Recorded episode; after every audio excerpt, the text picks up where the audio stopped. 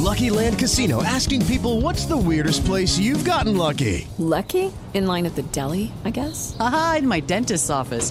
More than once, actually. Do I have to say? Yes, you do. In the car before my kids' PTA meeting. Really? Yes. Excuse me, what's the weirdest place you've gotten lucky? I never win and tell. Well, there you have it. You can get lucky anywhere playing at LuckyLandSlots.com. Play for free right now. Are you feeling lucky? No purchase necessary. Void where prohibited by law. 18 plus. Terms and conditions apply. See website for details.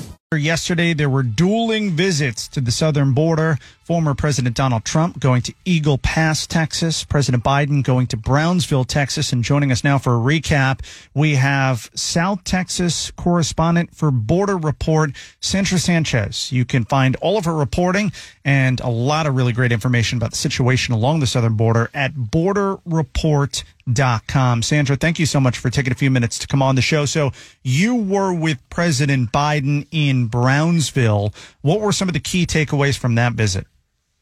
That's right. Thanks so much for that warm welcome, Ryan. Hey, uh, you know, what I really took away from it was Biden is bouncing on the border immigration situation in light of Republicans blocking the bipartisan uh, border security bill a couple weeks ago. Uh, I think Democrats see this as a turnaround point that, you know, it's an issue they frankly had avoided.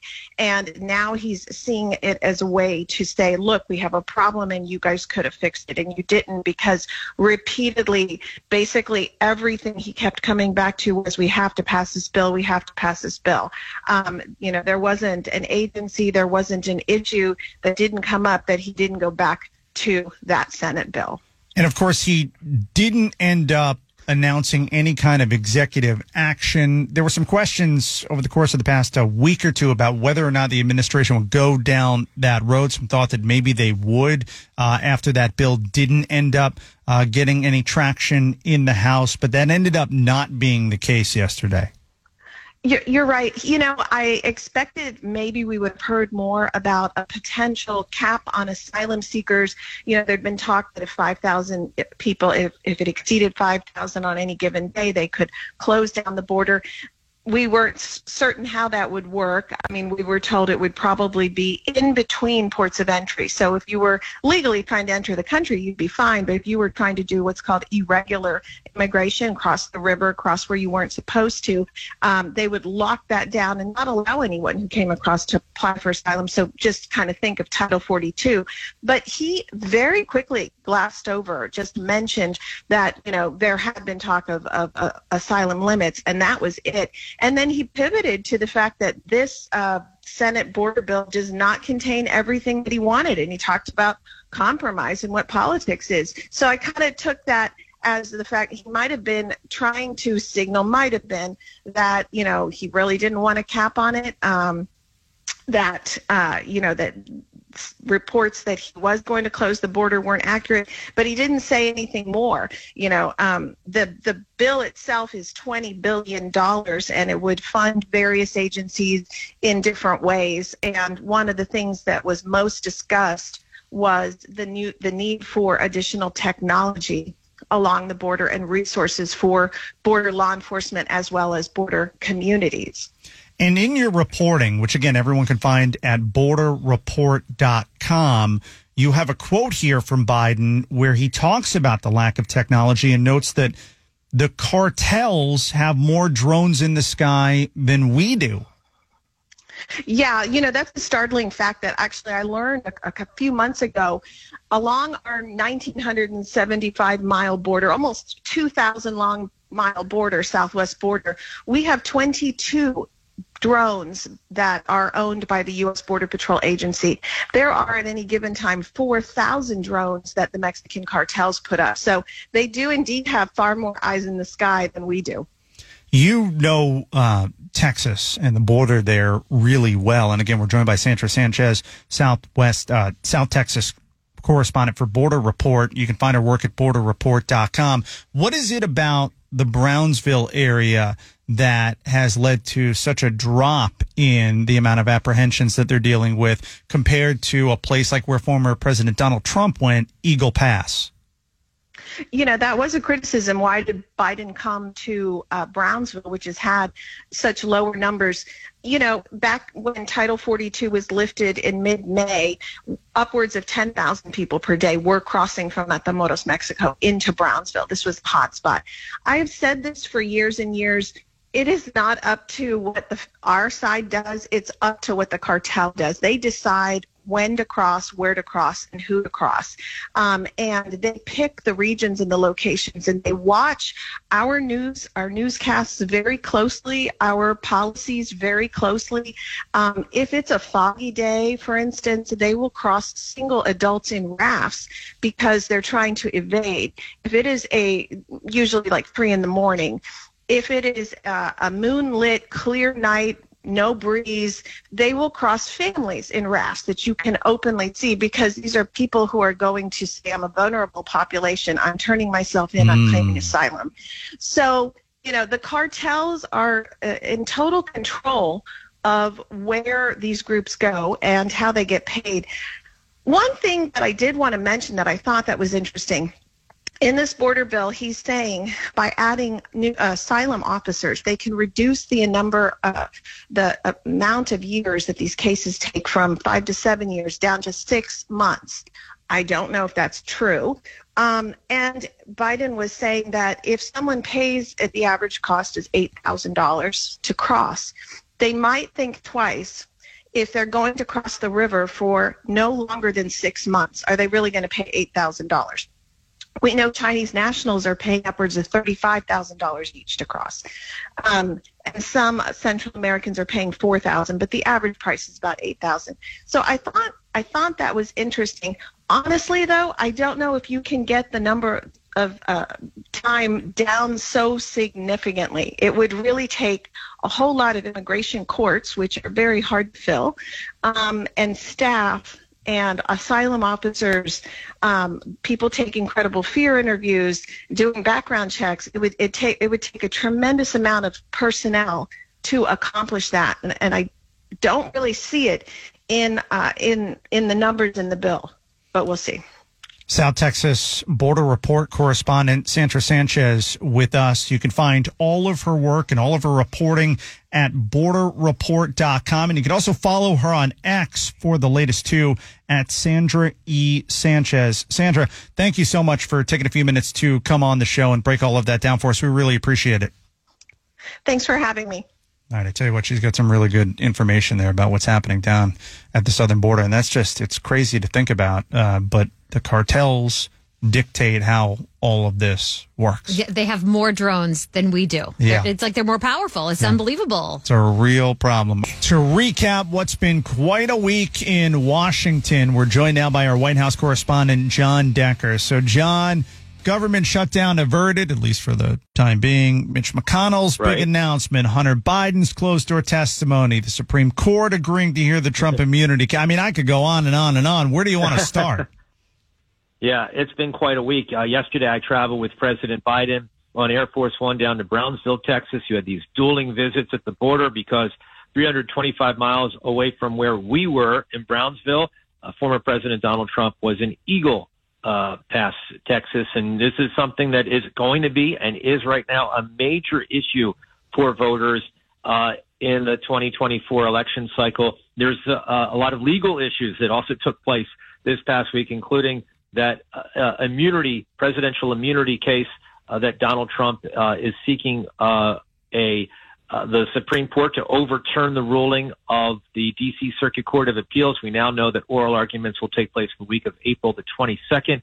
Hunter Biden on Capitol Hill this week, closed door testimony, and James Comer, the chairman of the House Oversight Committee, indicating that he expects a public hearing with Hunter Biden to take place over the course of the next few weeks as well. All right, let's uh, start. I want to ask you about the border issue because you had sure. President Biden. He was promoting that bipartisan uh, Senate bill that, that didn't end up going anywhere. You also had uh, Senator John Fetterman coming out. I thought it was interesting saying that he'd be in favor of the House bill with maybe like a minor tweak or two. Do you get the sense that some kind of immigration and border deal is still in play in D.C., or is that ship sailed?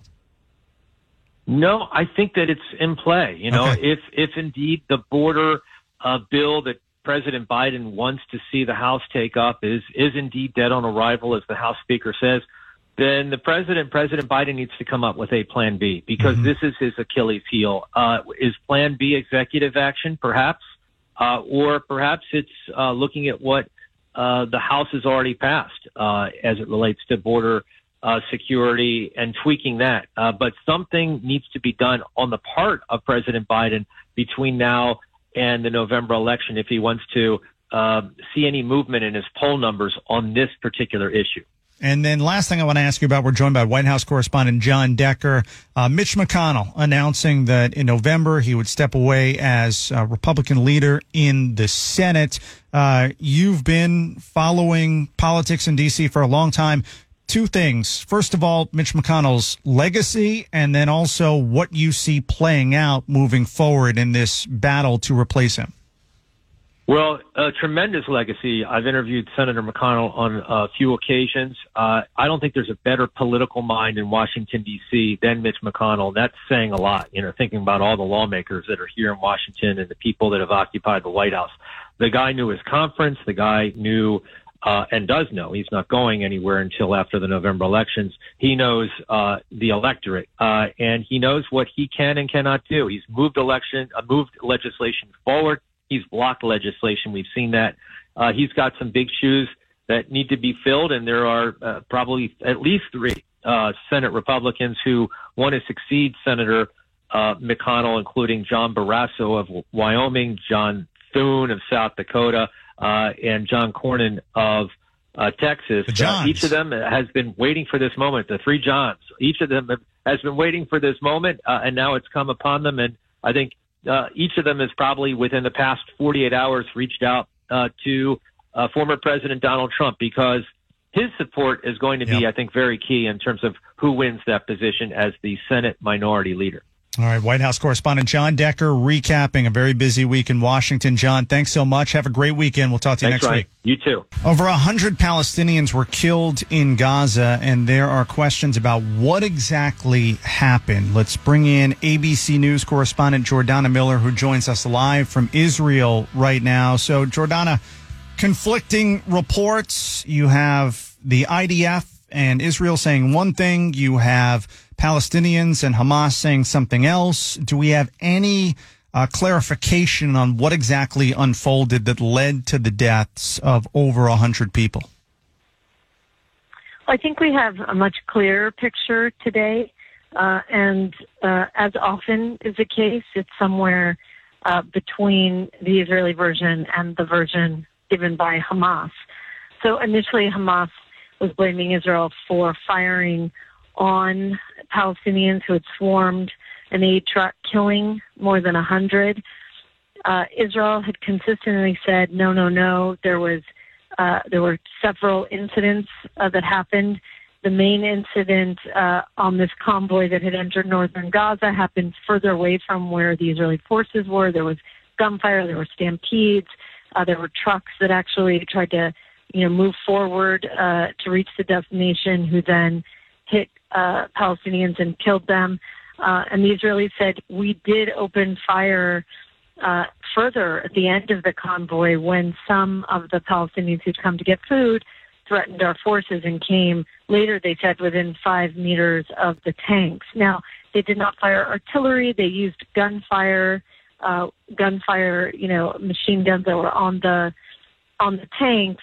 Uh, and they did uh, tell ABC News that they believe they killed a handful of people and certainly injured others.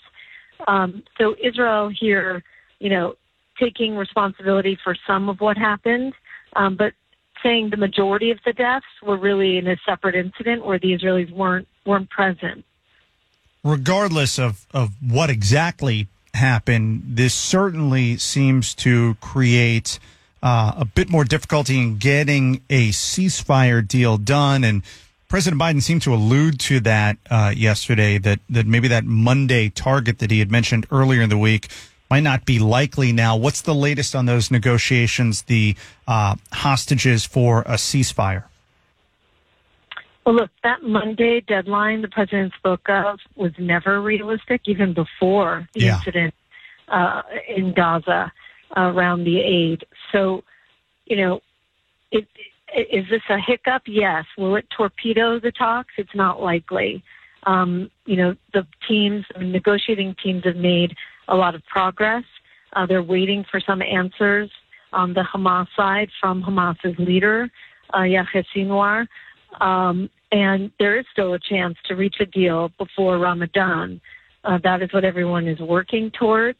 Uh, and we'll have to wait and see. Does this set things back a bit? Um, you know, it does. It's going to be a hiccup. Um, but it also speaks to the urgency uh, to get more aid into northern Gaza, and it puts pressure on Israel to open some of the crossings that go directly into northern Gaza. That is along the old Karni crossing, the Erez crossing. Uh, Israel's been holding that out as a possibility for weeks, uh, and this may make them move on it quicker, uh, even before a deal is sealed. ABC News correspondent Jordana Miller coming to us live from Israel this morning. Jordana, really appreciate it. Stay safe and have a great weekend. Thanks so much. The Ryan Gorman Show on News Radio WFLA. Follow us on Facebook and Instagram at Ryan Gorman Show and find us online at ryangormanshow.com. With the Lucky Land slots, you can get lucky just about anywhere. This is your captain speaking. Uh, we've got clear runway and the weather's fine, but we're just going to circle up here a while and uh, get lucky. No, no, nothing like that. It's just these cash prizes add up quick. So I suggest you sit back, keep your tray table upright, and start getting lucky. Play for free at LuckyLandSlots.com. Are you feeling lucky? No purchase necessary. Void where prohibited by law. 18 plus terms and conditions apply. See website for details.